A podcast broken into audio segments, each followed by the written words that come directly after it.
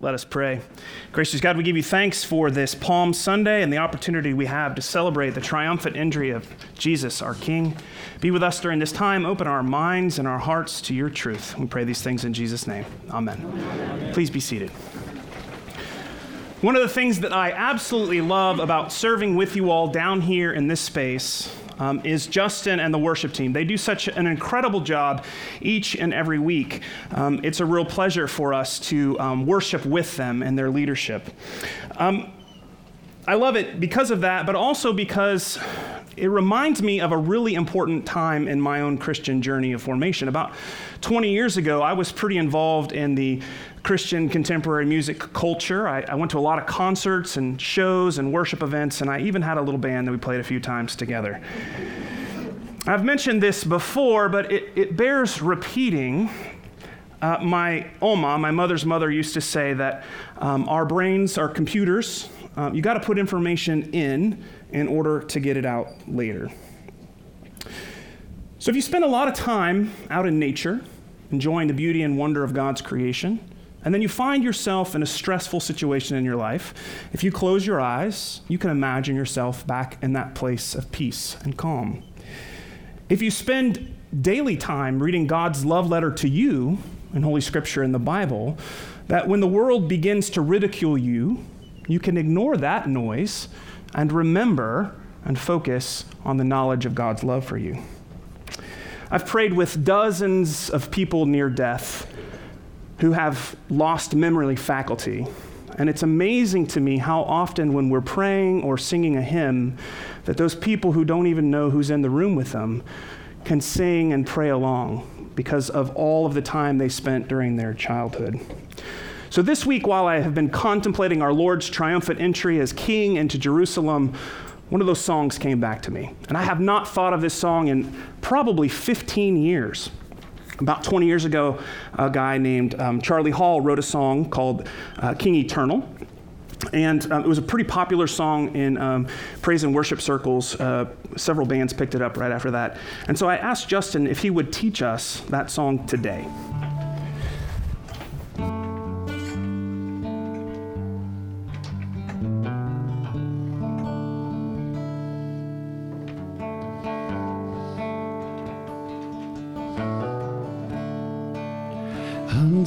The King eternal, unto the Lord immortal, unto the God invisible. You alone are wise. All glory and honor forever to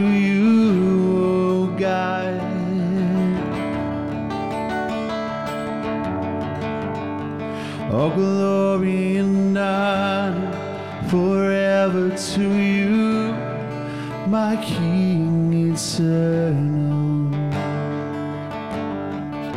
To you, my King eternal. Let's try that first verse together. Unto the King eternal. Unto the King eternal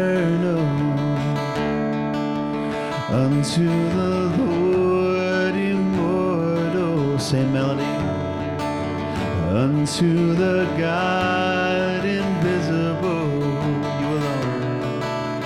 You alone are wise. Let's sing that again. Unto the King eternal. Unto the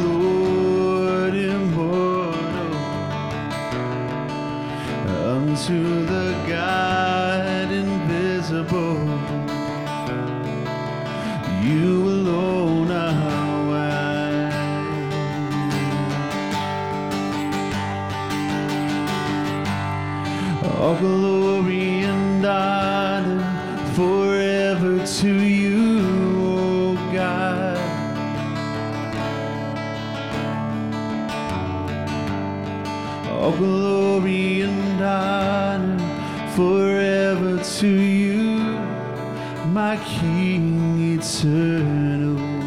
to you, my King, to you, my King eternal.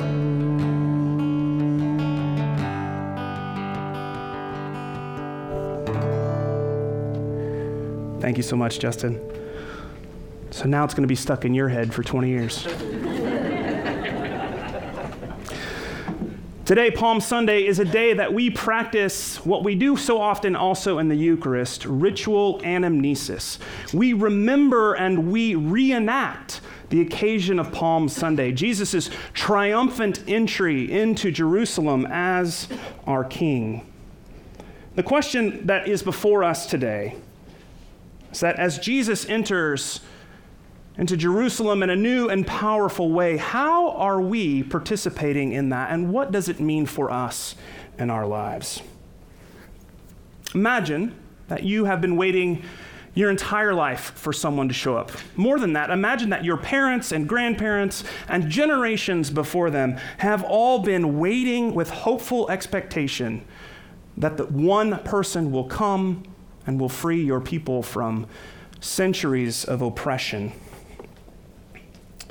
The anticipation of the coming of the Messiah, God's chosen one to rescue the Jewish people from foreign oppressors, has been building for decades and decades, for generations and generations. And during Jesus' public ministry, it becomes clear that he is indeed the Messiah.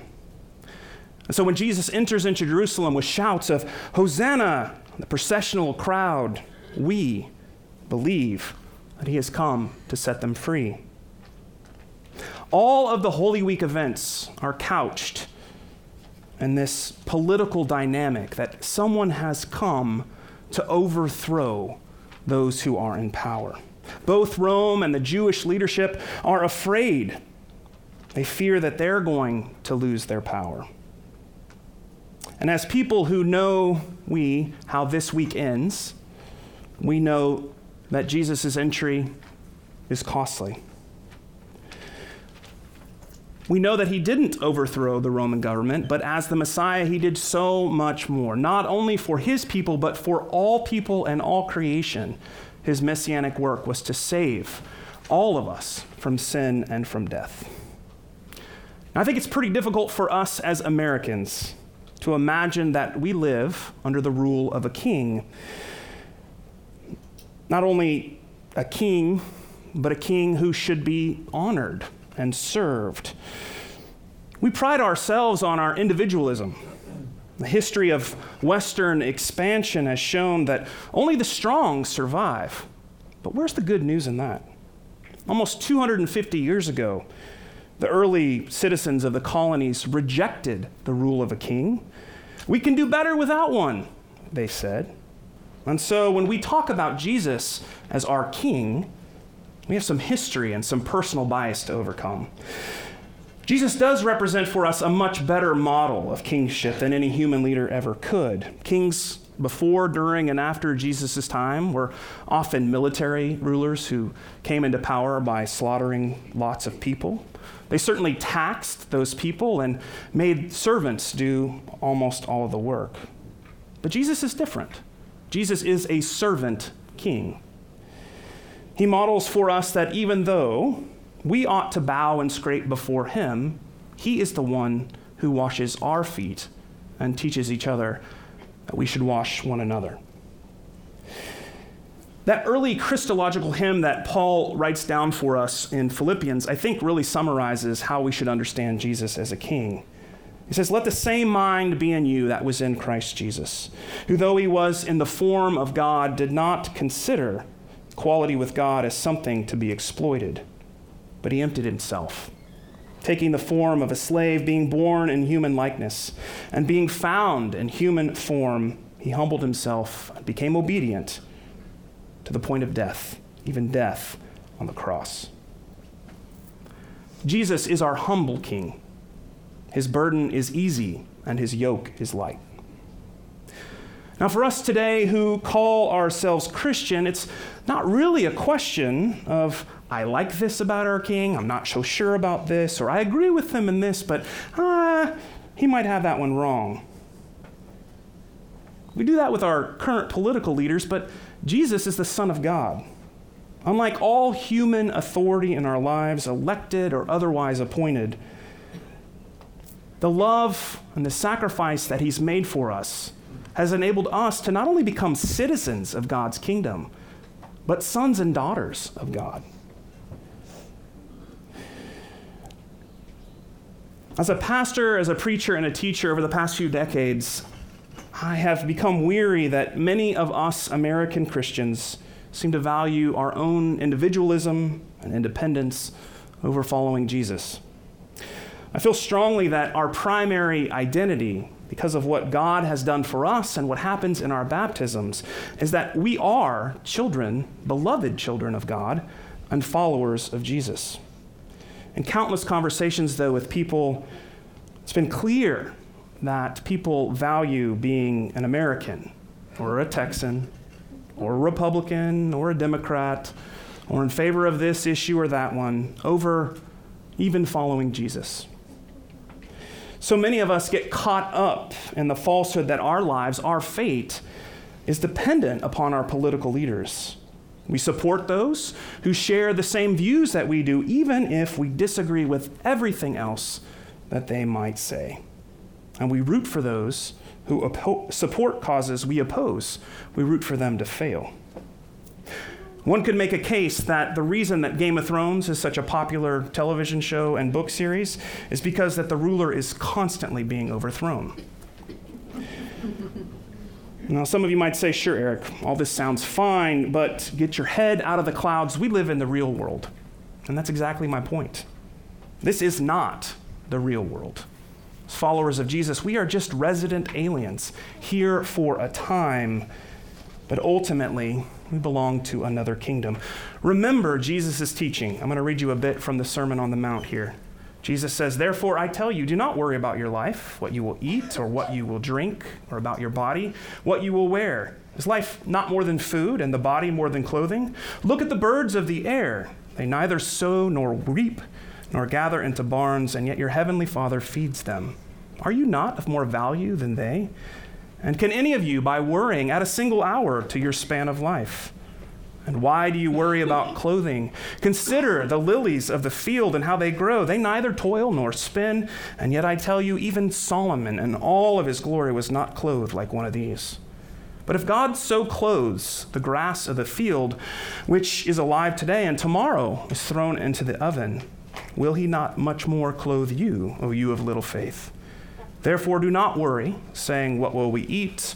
What will we drink? Or what will we wear? For it is the Gentiles who strive for all these things, and indeed your heavenly Father knows that you need all these things. But strive first for the kingdom of God and his righteousness, and all these things will be given to you as well.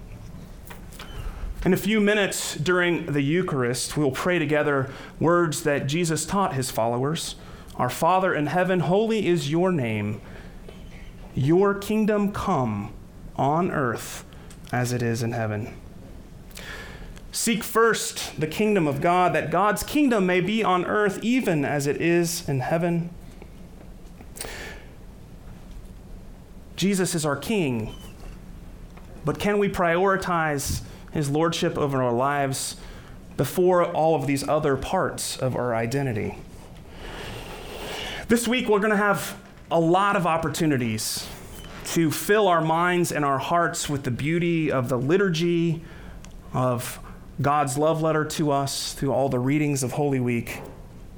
And I want to commend to you to participate as much as you are able in all of the services that we'll have here and in the readings. I particularly want to invite you to read through one of the four Gospels this week.